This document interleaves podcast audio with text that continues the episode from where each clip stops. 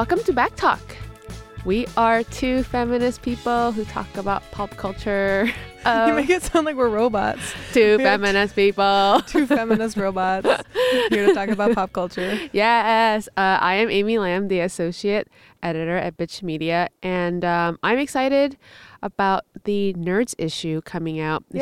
Yes, and if you're a subscriber, it'll be coming into your mailbox soon. And it has my favorite cover um, thus far of me having been working at Bitch. so my, my in my year and a half, this is my favorite cover, and it's it's so beautiful. It's um, illustrated by Yoswati Krutzklum. Um, it's just it's so much fun and like so pretty. I just love it. So beautiful cover. yeah, so I'm excited for you guys to see it.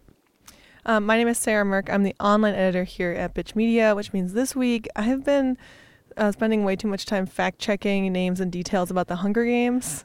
like, how do you spell these characters' names?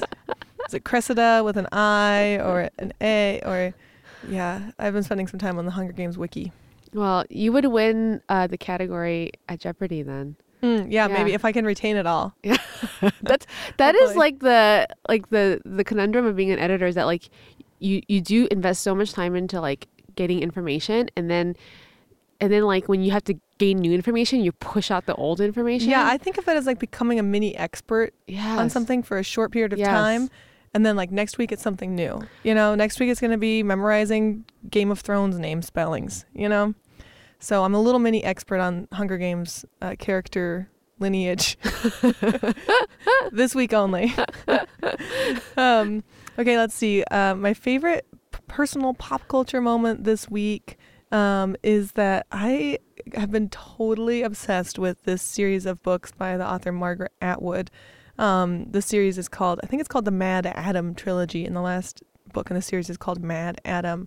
And um, I was in New York last week, and I had a middle seat on the plane, so it was like I'm in the middle seat. It's like a five and a half hour flight, and I did not care because I had this book, and I just Wow. like read the book. I got on the plane, sat down, opened the book, did not stop reading the book or look up or do anything for the next period of time because I was so drawn into it. It's like a dystopian near future um, that's too complicated to explain, but I'll just say that it's uh, sort of the the country is run by several major corporations who team up with pharmaceutical companies to make genetically modified foods, and then it all goes downhill from there. So, I love Um, it. I'm I'm making the oh that's like a very incredulous face right now. At Because it sounds because why? Because it sounds like our actual society. Yes. Yeah. I was That's like, what's great uh, about is it. this is this a dystopic like near future novel or, or Yeah. were you reading the New York Times? Yeah. um, my, I I I loathe to say favorite personal pop culture moment right now because it's not a fave, but it's like a thing that I've been thinking about a lot. Is um I'm I'm a a, a medium to bigish fan of The Voice. This is The Voice. it's a reality TV uh, singing competition. I've made show. fun of you before for Yes. being so into this show. so I'll refrain right now. But just know that in my head I'm like, oh great. Well, the thing is that like um I really like the show because in this it, when they present like the competition, they they they present it as a very like democratic. It's only based on your voice. Like during the blind auditions, like all the judges, celebrity judges, have their backs turned to the singer, and you can only judge this person on their voice. But like after the blind auditions are over, it's really about who the person is and their image, uh, in addition to their voice. Um, but I've been known to like watch the show up until the last contestant of color is voted off uh, or not doesn't get enough vote to stay on because then it just becomes like a, another boring show about white people. Like Does really. it have more contestants of color than other reality shows? no that's the thing. So in the first two seasons that i didn't watch um the winners were like two black men you know? But uh, progressively as the show i think became more popular and more mainstream i guess. I don't i don't really know what accounts for this but like the winners are overwhelmingly white. So like in the past few seasons i've definitely stopped watching once all like the singers of color voted off. And like in this season like that happened like last week or the week before and it's so heartbreaking. And it's like there's just so many talented black and brown like contestants and singers out there who are who get to like to the point where um, uh, viewers are voting and the viewers aren't voting them on. And it's just i think it's because like the audience is made up of like maybe primarily like young white girls who vote, who who will spend the time and energy to vote, and me. and you're casting like as many votes as you yeah, can. Yeah, like at the max votes, and then like my person doesn't move on, and it's just like it's just heartbreaking because it's so obvious. Hmm. It's so blatantly obvious. Like right now, they're they're with the top eleven contestants, and there's one uh, multiracial person on there who's I think her mom is Asian and her dad is white, and that's it. Hmm. And uh, everybody else is white. It's just like. A- And you can even tell when like the judges pick who they want to be on their team, like they kind of they try to pick like more people of color, but in a way you can tell like they're swayed towards like who they think will win the show. So um, I don't know if anybody else listening watches the show, but uh, I don't know if anybody else feels the way I do. But you were this. you were once again mourning the Yes. end of yeah. of any people of color being on the show. Yeah, and I'll, I I think I might still keep watching this season because there's a really amazing singer on the show named Jordan Smith, um, so I might keep watching him. But uh, I'm kind of bummed about it. I mean, this is my my thing that I get to be like superficially bummed about because there's like real fucked up shit happening. No, I think that's no, I think that's really valid. Yeah. Because I mean, it's just I mean, it's yeah, it's a reality TV show, but that in in who gets chosen for it can really show a lot of bias, unconscious or overt. You know, Yeah. In most in lots of reality shows, I'm sure there's producers who are pulling the strings who are saying like, let's get the white blonde girl to win this show. Yes. Let's let's get more screen time for her. right. And this is maybe not as overt in terms of producers saying that, but like the audience voting Right. for it. and also they're coach the quote Shows that. unquote coaches because like I've seen them pick like like a a quote prettier person over another person when their voices were about this. You know, you can Mm-hmm. just see these things and like as like a critical watcher of these things, it's it's just so disheartening to like watch it play out so obviously. Yeah, so all those things that that are sometimes invisible, ma- like manifest on this show. Yes. Yeah. Ugh, the voice. This is ugh the sad voice. This is the sad voice. this is the sad voice. All right, so now let's get into some hot topics. Um, we're going to talk about uh, the story that the New York Times put out last week.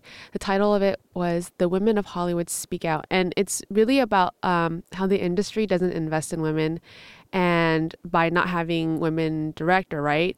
And it cites statistics about how, like in 2013 and 2014, only 1.9% of the directors of the top 100 grossing films were women. Only 1.9%. I mean, Eh. as much as you hear those statistics, it's always horrible every time. Right. You know, I mean, Yeah. we did a whole podcast about how Hollywood systemically discriminates Yes. against women and um, people of color, and but I still want to read the statistics. I'm like. Yeah. And if the Every thing is, time. and the thing is that like um, we're not surprised because like you know over the summer the ACLU of Southern California decided to sue uh, like the studios to say that like you are discriminating against women directors. yeah, this is this is job discrimination. Yes, Yeah. exactly. So this this piece is like really, it's it's it's kind of like nothing new, and it's good that it's out there because then it's like it keeps telling the story that like women are not being represented um, in Hollywood. Hello, and but the thing is that like we know this, but and I think it's valid to keep bringing it up. But I think the issue with this piece in particular is that like the writer Maureen Dowd went and talked to um, I think she said like over a hundred women and men in the industry to talk about why there's this, this deficiency and to talk about how um, you know women aren't getting fair play and how um, men tend to mentor or uh, highlight and uplift other men who remind them of themselves you know kind of like the story the story about how like uh, Steven Spielberg saw a, a young male director and was just like hey I like your spirit. I saw this one independent film you make I'm gonna like h- hire you to direct this gigantic blockbuster which I think was Jurassic World. I think that was like the first story and the beginning of the piece. Um, so I'm reading this piece and and I, and I know that makes really valid points about like the lack of women in Hollywood, but my um my problem with pieces like this where we talk about like uh, the lack of women here in whatever industry is that like women is used as a blanket statement and oftentimes it's used to talk about it's it's saying white women without saying white women Yeah, I think that this piece really um, does does some things r- very well, and it's cool to to to hear and see from so many different women. Um, and they have photos of a lot of the women in Hollywood who they interviewed, and it's mostly white women. And I looked in the in the whole piece, the word race doesn't come up once. Yes, she, um, she did write once about how like there was literally one line about how it's like mostly white men. Yeah, well, I actually love this quote from um, Dee Rees, who was a director. She directed the film Pariah, um, and she had one of the strongest interviews in the piece, I think. Um, she's a black woman herself, and it took her 12 years to get two features made, which points to that systemic problem of women who really, really want to work in the industry, who are very talented. It's like a huge uphill battle to just even make one film. And anyway, so Dee Rees, who, who directed the film Pariah, um, she said, We don't get the benefit of the doubt, particularly as black women. We're presumed incompetent, whereas a white male is assumed competent until proven otherwise. For buzzy first films by a white male, the, the trajectory is a 90 degree angle. So for them, you know, it's a straight shot to, to making their next big feature film. For us, it's a 30 degree angle. So I think that that really speaks to a lot of the issues that are going on here, tying in race to part of that dis- system, systemic discrimination against people in, in Hollywood. But that's one of the rare times in this piece that race comes up at all. That is literally the only. I think time, that's the only yeah, time. where um, one of the pers- people she interviewed speaks on this. I mean, like, oftentimes people point to like Shonda Rhimes and how she's so successful, and but if you really think about in the world of Hollywood, like Shonda Rhimes has a handful of really successful shows on television, but there's but she's one person and she often gets tokenized as to be like, hey, look, she can do it. But in, the land of TV where there are like hundreds and maybe thousands of shows, you know, like to have one successful black female showrunner is not enough. And also, there's no f- like film equivalent of a Shonda Rhimes. Mm-hmm. And so when you read a piece like this, it's like, like call a spade a spade. Like if we're talking about quote women, we have to be very specific and say you're writing about white women here. Like there's this quote from Lena Dunham where she says um, in this piece, women shouldn't be having to hustle twice as fast to get what men achieve just by showing up. Like this quote, it's true. Yeah, women shouldn't have to do this, but like, what about women of color who who maybe have to like jump like five times as high in order to achieve what Lena Dunham has, right? So I think that pieces like this are useful, but but if we're gonna like really um, like tear down the structure of how Hollywood is run, we can't just talk about it like just on a gender base or just on a race base. We need to talk about it in a very intersectional w- way. Like definitely, while I was reading this, my white feminism alarms were triggered because I just kept thinking like like like where like we talk often about how women's stories need to be told, but like when we say that, who like what kind of women stories, right? Like Yeah, and cent- and centering on those stories. I mean, in this case, like there is this quote from Dee Rees in the piece. It's there. It's pretty far down in the piece. You really have to dig into it. So I think this could have been. I think there's a missed opportunity here to to center the discussion on like on um on race as well as gender as well as other forms of ability. So um it's not just about gender. So it's like it is in there, but it kind of feels like oh yeah, and there's race. Yeah, So- like like an afterthought. Yeah. Like maybe like uh, I'm just like projecting here, but maybe like Maureen's editor was just like, "Hey, do you think maybe you want to include just like one person of color talking about being a person of color in an industry?"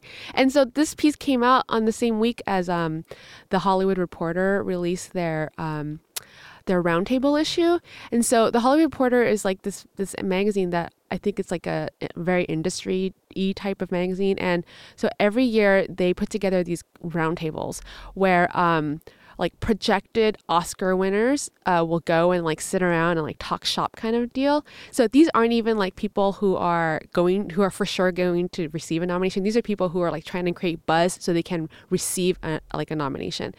And on the newest cover of the Hollywood Reporter, it's just all white women because this is what ho- the Hollywood Reporter projects. These are the women that um, will receive an, Oscar nod, and and it, it's just it's like in this day and age, like to see a cover like that, it just ugh, it's just so deflating. And then to get to sort of like get ahead of that story of like, hey, we we know that our cover is full of white women.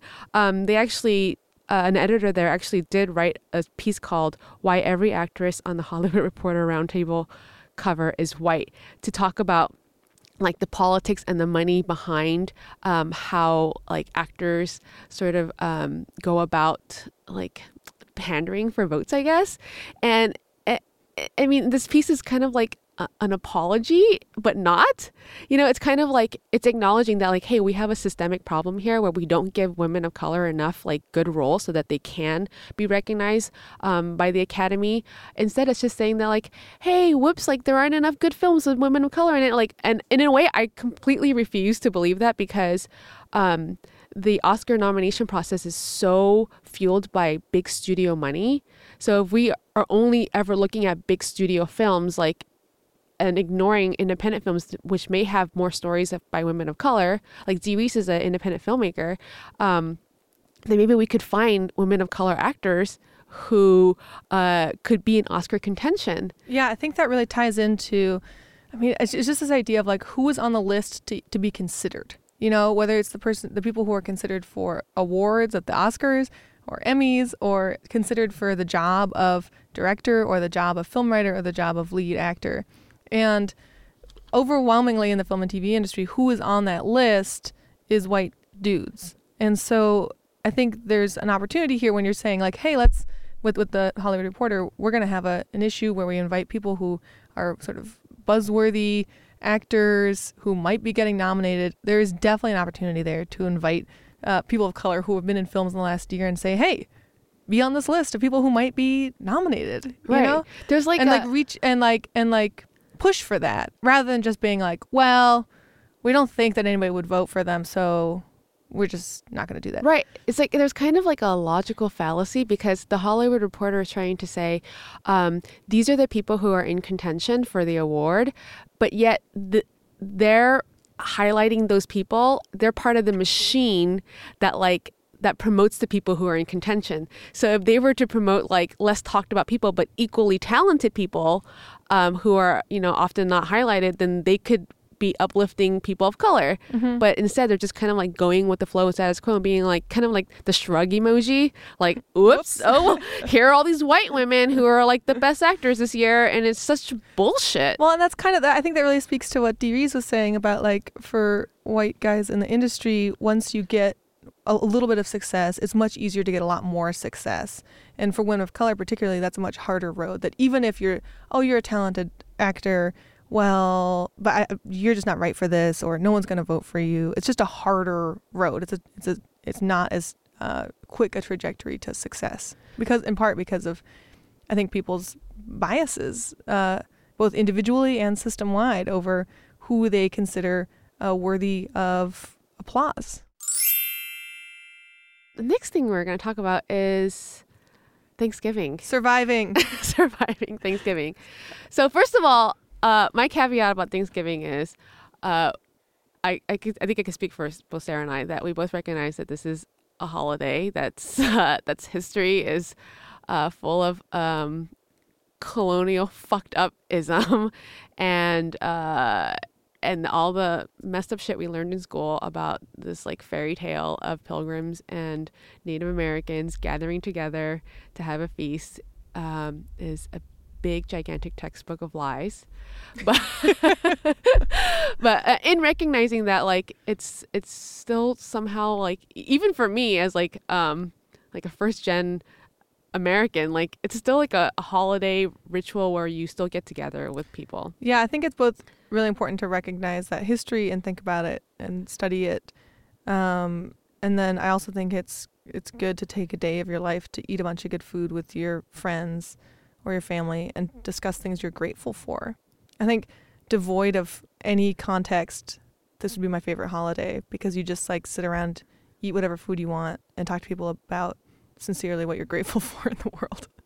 Um, but it's not devoid of that context. So I think it's good to both study it and read about it, and then um, take a day to do what you want with it. yeah Um, well, we wrote down some ideas for taking care of yourself during the holidays. This applies to Thanksgiving as well as any holiday, really. Uh, there's a bunch coming up, and it can be really, really stressful. yes It can be Especially- stressful in so many ways. Yeah, especially since like uh, oftentimes we have to maybe revisit people that we maybe don't like, but because we're like related. yeah, dealing with family can be really stressful. Dealing with getting a whole bunch of work done before the end of the year can be stressful. Um, I think all the burdens of like you have to craft this perfect holiday celebration can be really stressful. It's kind of like, I don't know, people go extreme on Pinterest. and you can feel like, oh, my house isn't nice enough, my food isn't nice enough, my table's not nice enough, my clothes aren't nice enough, my body's not nice enough. Ah! So I guess So we're it's a doing like a, time. a back talk advice corner. Yes, Back Talk Advice Corner.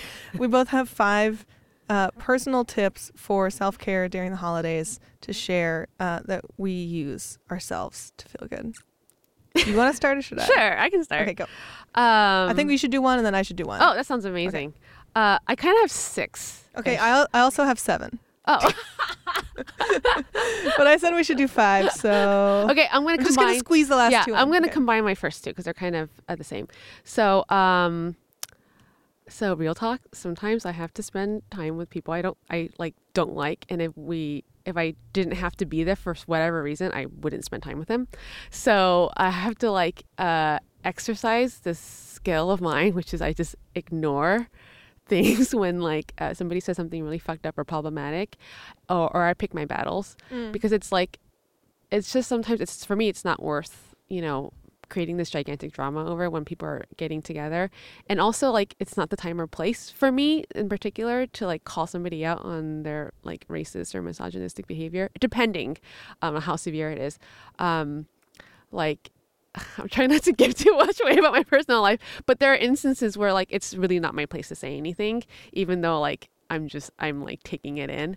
Uh, so in those situations, I just like literally I have uh like a y- you know like when you, you you take your pet home from the vet and they have to wear a cone. I'm wearing a like cone of silence. Yes, I'm wearing this cone where the things that you're saying are getting deflected outside of my cone. I'm just gonna sit here and enjoy like the sweet potato pie I made. Yeah, I think I think pick your battles is really good Yeah. advice because I personally like wish I had the perfect response at all times. You know, like when somebody says something kind of screwed up, I wish I could be like, well.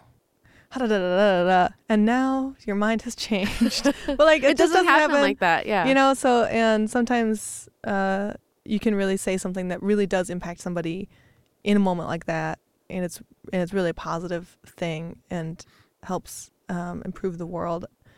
And sometimes it's just not your job, and it's not going to work, and you just have to deal focus I'm on being that, good yourself. Yeah, I'm not that graceful because oftentimes when that happens, I just I'm so angry. I will say something really mean. so that's why I have to like not say anything. Sometimes when I say something like that, I have to like I do this like a thing where I'm like breathing. I like have- Breathing is good. I have like thoughtful breathing and then I try to speak in a really level voice so that I don't yell at anybody. But then I sound like a robot where I'm like, I'm like well, I disagree with your point and here is why. I just speak like in a really uh, artificially even tone because otherwise I'm to like fly off the handle. okay, my first point of self-care tip is um I don't have anything to prove Oh. which is relates where I don't have anything to prove around um, making the perfect holiday celebration. You know, I don't have to prove to my friends that I am successful in some way because my Thanksgiving table looks just like Martha Stewart's. it's not going to.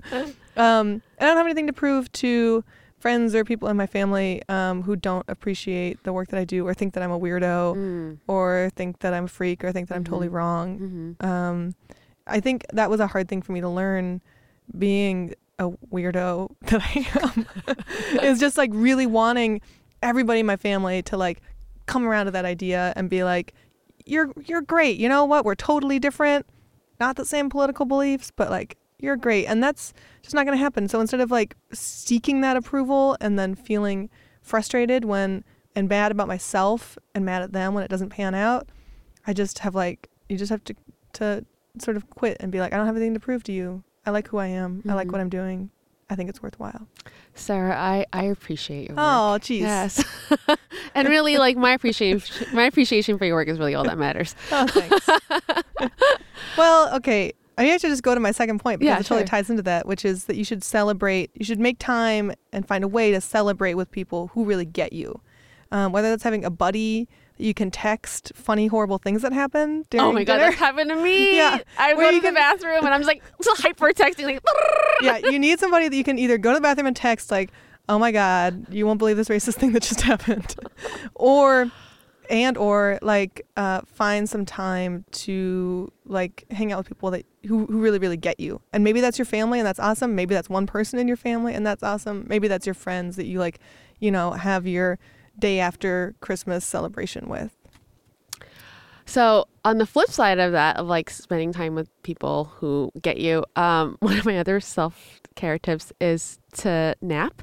Ooh, yeah i like, like throughout the day, like if you're uh, you know at a place where you can nap, or um, so that you can just be like, oh, I'm just getting tired. So then you can like literally just block out the world. Or if you don't have the space to nap, just get lots of sleep beforehand because at least you're not like sleep deprived and cranky if you're encountering like difficult situations. So and it's a holiday time, so theoretically you can get a little more sleep in. You're not like getting up early to go to work or something. Hopefully, maybe. Well, that yeah, that actually points to another point of mine. Okay, so point number three, I just wrote down isolation hoodie and headphones, which is this thing that I do where I'm a textbook extrovert. I love people. I feel better when I'm talking to people and around a lot of people during the day. Um, but at some point, and especially around holidays where like it's really socially draining and I'm putting a lot of emotional energy into talking to people and making trying to make people feel good and thinking about what would be good presents for them and making a bunch of food. I just have to put in headphones and put a hoodie on and isolate myself in my little space and go around that way. And that is totally a fine and good thing to do. So like find some some way or space to like be by yourself and feel good about that. And don't be like, "Oh my god, I'm an antisocial cretin because I don't want to hang out with my family 24/7." Like Oh, that's totally. fine. Do you, I wonder if you look like an angsty teenager when you do that? Ooh, actually, kind of when I, whenever I go back to my parents' house, I feel like I revert into angsty teenager mode. Whatever it is about like being around my family or being back in the house, I get like, I, I, I arrive there always with high hopes of like, you know what? I'm an established, mature, professional human. And then I get there and like three days in, I'm like, ah, everything sucks. I'm gonna, I'll put on my headphones and my hoodie and like go for a walk. But it actually really works getting away by myself for a little bit. Um, and listening to good music and just feeling okay about being alone uh, is a way to rejuvenate. Yes, actually, so that's a segue into uh, one of my tips is to actually to go for a walk. So before um, our beautiful dog passed away, Jack, because we would bring him on our trips with us, I would just be like, "Oh, I'm taking Jack for a walk." So I had a, like an excuse, um, especially when I was with a certain family. I can't even I'm, like being all cryptic, but but the but the the thing about the oh I'm taking the this animal for a walk, my pet for a walk, is that like sometimes people want to join you for the walk, and then it's just like oh this is supposed to be my alone time to like just chill, but now I'm having to like engage in conversation. Um, so maybe I need to like use your tactic and just sort of be like I'm gonna go for a walk right now, because it's hard to to say you're gonna go for a walk and be like nobody join me. I like that. Okay, my point number four is be generous, especially to um, retail people and service workers during the holidays. And be generous. I think that has become like like a consumerist message of like Macy's is like be generous, buy this sweater, and I don't abide by that. That's hijacking the word generous. I think genuinely be generous. So like, um, be forgive people for small things they do.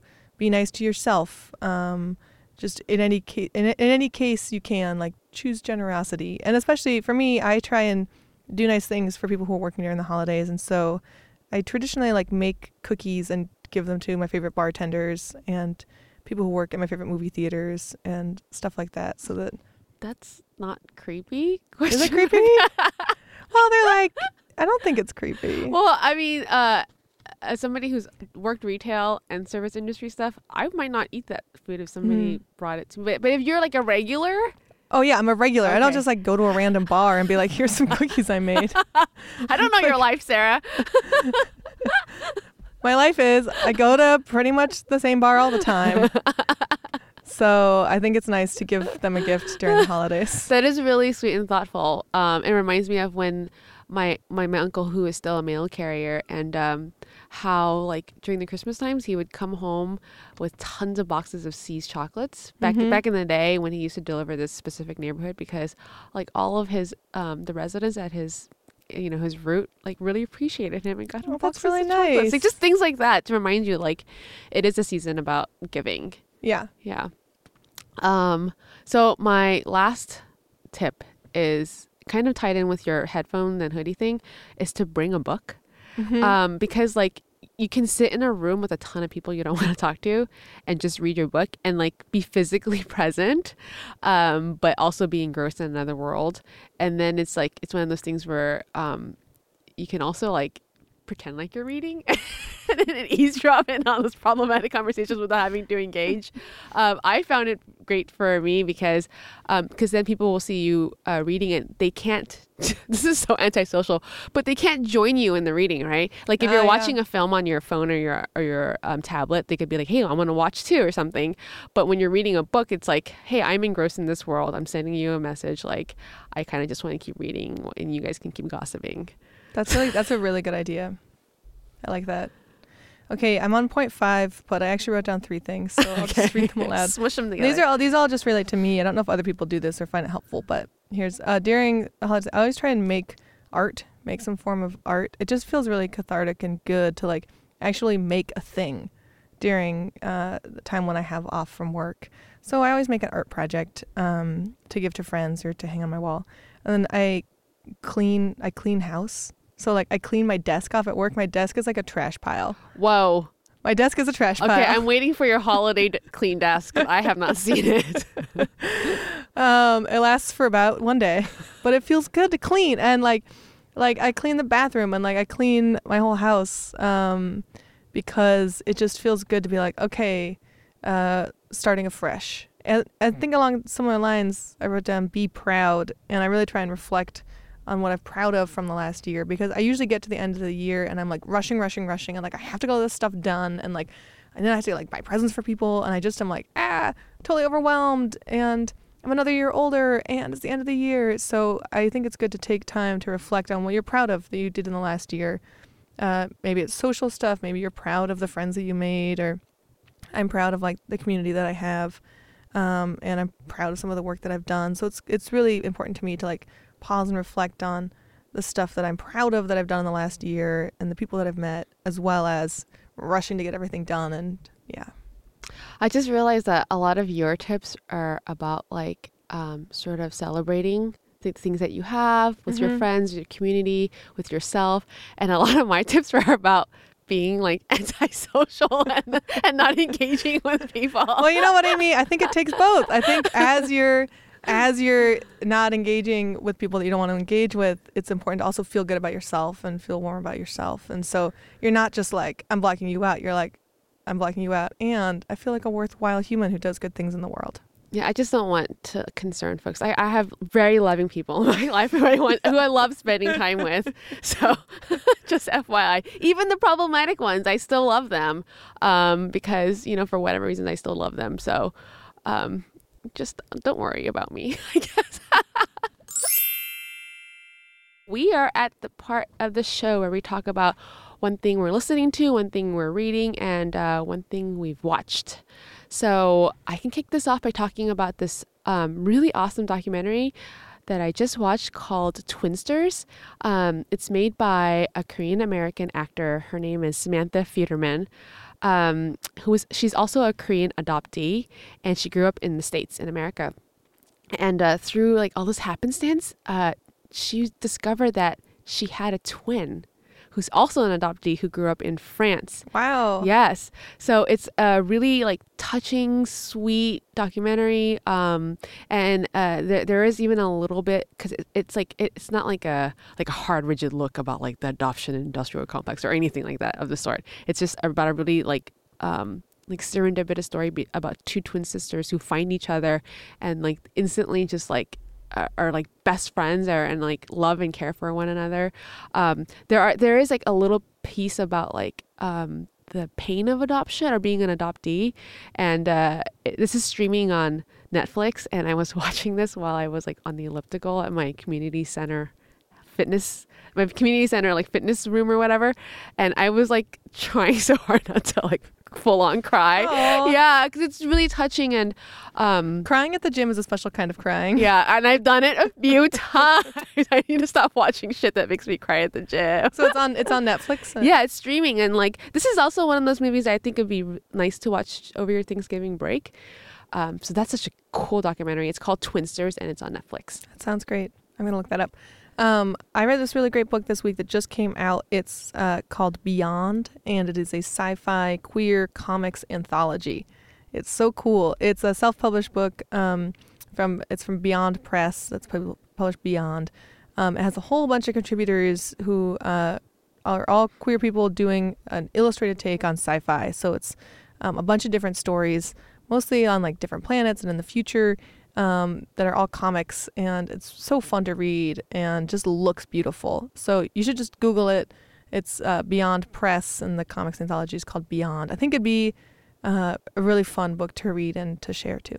Rad. Okay, so what we're listening to, I wanted to talk about um, this record that was reviewed in the newest issue of Bitch Magazine, the Nerds issue. Uh, it is a review written by Stephanie Wong Ken uh, about Little Simz and her new record, A Curious Tale of Trials and Persons. Um, so she describes the record as being like a blend of rap and R&B, electronic music, percussion, instruments, and uh, being kind of like experimental hip hop, like a tinge of ex- experimental hip hop, um, and saying that her let's see, and saying that Little Simz bold approach and confident flow makes her debut album a sure sign of her coming reign. Um, I listened to some of the tracks and they're so good. They're really fun, um, but also like moody. Um, and she also has like a great flow. Let's hear it. Yeah, we're gonna listen to Wings. Thank you so much for listening. Thanks for listening Back passion Talk. of which we came for. I was strong, but identifying the same flaws. Fighting each other, but battling for the same cause. Let me breathe. Ain't got the time to be your enemy. That shit is draining and taking up too much energy. I'd rather invest in something that's worth it. The time is precious. If it seems to waste it, it's something that you'll never see. Hold me to it. Everything is just a memory. It's getting more distant and ever more distant. And I remember I'm not fucking about getting more vicious than ever. I'll be fine as long as I got my head up. Breathe. I ain't prayed in a minute. Before you judge me, hold that thought and let me finish. For a long time, I thought that praying was just asking for things like the road to riches and diamond rings. But now I know that I just gotta be thankful. Blessings every day, shit, I got my hands full. Lessons every day, I'm learning from all angles. Mum, stop stressing over shit that I'ma handle. Don't you know? You see me got you, I ain't even gotta say it. The album's here, I hope you love it, hope you play it. I know you knew this day will come, I know you prayed it. Can't wait to look at you and tell you that I made it. See, it's Hey, podcast listeners, have you noticed that we don't shy away from tough conversations and that we cover just about every topic you can think of? That's because, as a nonprofit, independent media outlet, Bitch Media is entirely supported by thousands of folks like you, not some big corporation or a deep pocketed donor with a hidden agenda. If you love tuning in each week, please pitch in at bitchmedia.org slash podcast and be sure to mention propaganda or backtalk when you donate. Thanks for listening to Backtalk. This podcast is hosted by Sarah Mirk And Amy Lam. from Bitch Media. The show is produced by Alex Ward. Thanks so much. just wanna do the soul for my people, fuck the rest. Give you realness every time, nothing more, nothing less, and it goes like no time for these low lives. I'm on to something big, all thanks to the most high. Becoming more relentless and less defensive, it's in my mechanism.